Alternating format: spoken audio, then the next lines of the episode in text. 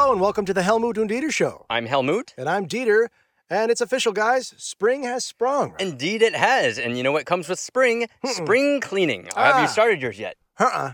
Oh, well, uh, I, I started mine the other day, and I came across this old box, and it had my dice bag in it. Dice bag. Yes, it's a bag with dice in it. A bag with dice. How many dice do you need? Don't the board games come with them? Not this game. You, you got to buy your own. What game? Dungeons and Dragons. Wow.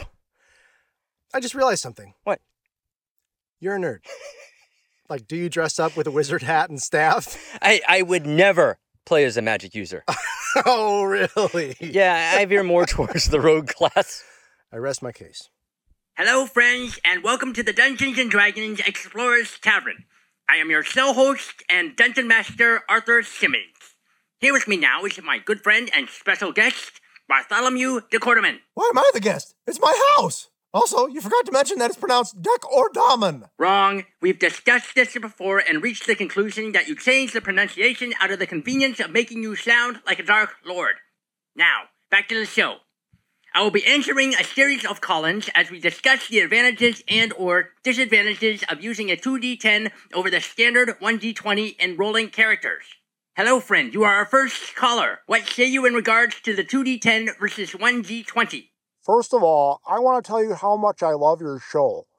Um, secondly, uh, why can't he go by the name Deck or Damen? I mean, it sounds like such a cool name. I don't know why anybody wouldn't want to- I'm sorry. In this episode, we are discussing the topic of 2d10 versus 1d20, not Bartholomew's feeble attempt at changing his name. Next caller, please. Hello. Hi, Arthur. I must say your show has really had a profound and positive impact on my D&D campaigns, as it has driven me to aspire to greater heights in mapping out my dungeons and balancing random encounters.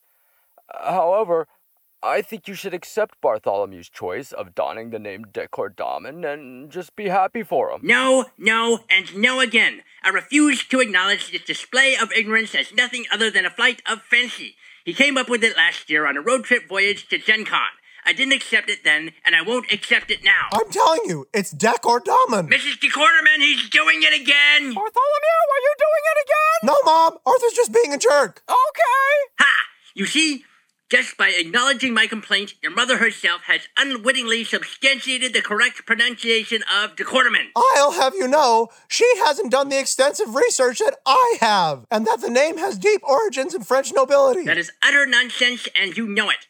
The name probably stems from the English variant, cardamom, or maybe even likely Cordoman, which is a surname prevalent in the Ukraine. The de in front of it merely signifies that you are of the cardamom lineage. Therefore, making all your research and efforts tantamount to nothing. Look, Deck is a name I will proudly pass down to my future generations. Oh, please, you know as well as I that the chances of us procreating by natural means are 13%. Thank you. Next caller, hello. Hello, Artie.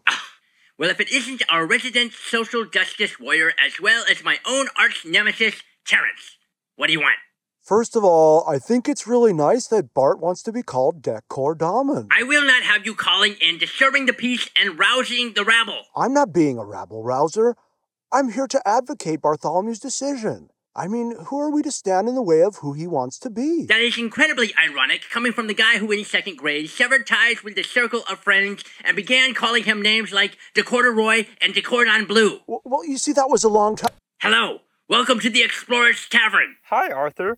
I utilize the 2d10 system for rolling characters because I find that it increases the odds. I already told you we are not here to feed into Bartholomew's delusion of being a Dark Lord. Goodbye.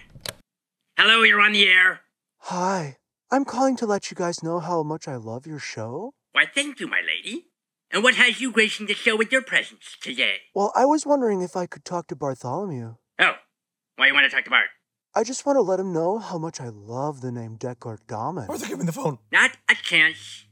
And what, pray tell, might your name be? Oh, I'm Lady Silvara of the Draconian Wind. Of course you are. Yeah, Deckard Damen is such a hot name. Arthur, I'm telling you, give me the phone. No way. This may be your house, but it is still my show. Arthur, my chances of procreating by natural means have just increased to 55%. Now give me the phone! That is not a permanent fix. It's merely a temporary status buff. Arthur, this is your final warning. Give me the phone or else! Let it be known that if you violate my personal space, I will be forced to retaliate in kind. I'll violate more than your personal space if you don't give me the phone! Please, Bartholomew, the ramparts of my defense are well fortified and can easily ah! repel your.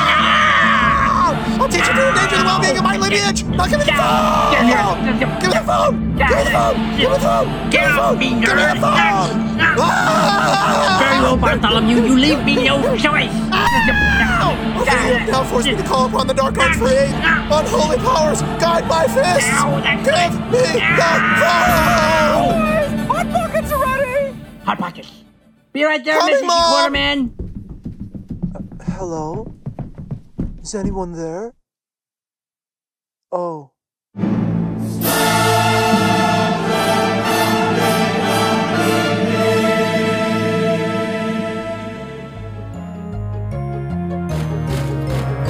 Thanks again for tuning into our podcast.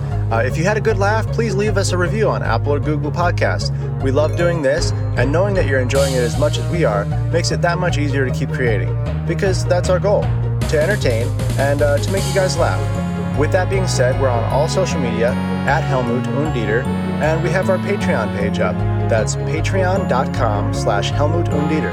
Uh, we invite you to consider becoming a patron and helping to support our podcast in that way. We would be very, very grateful. Um, so that's it today. Thanks again, people. Until next time.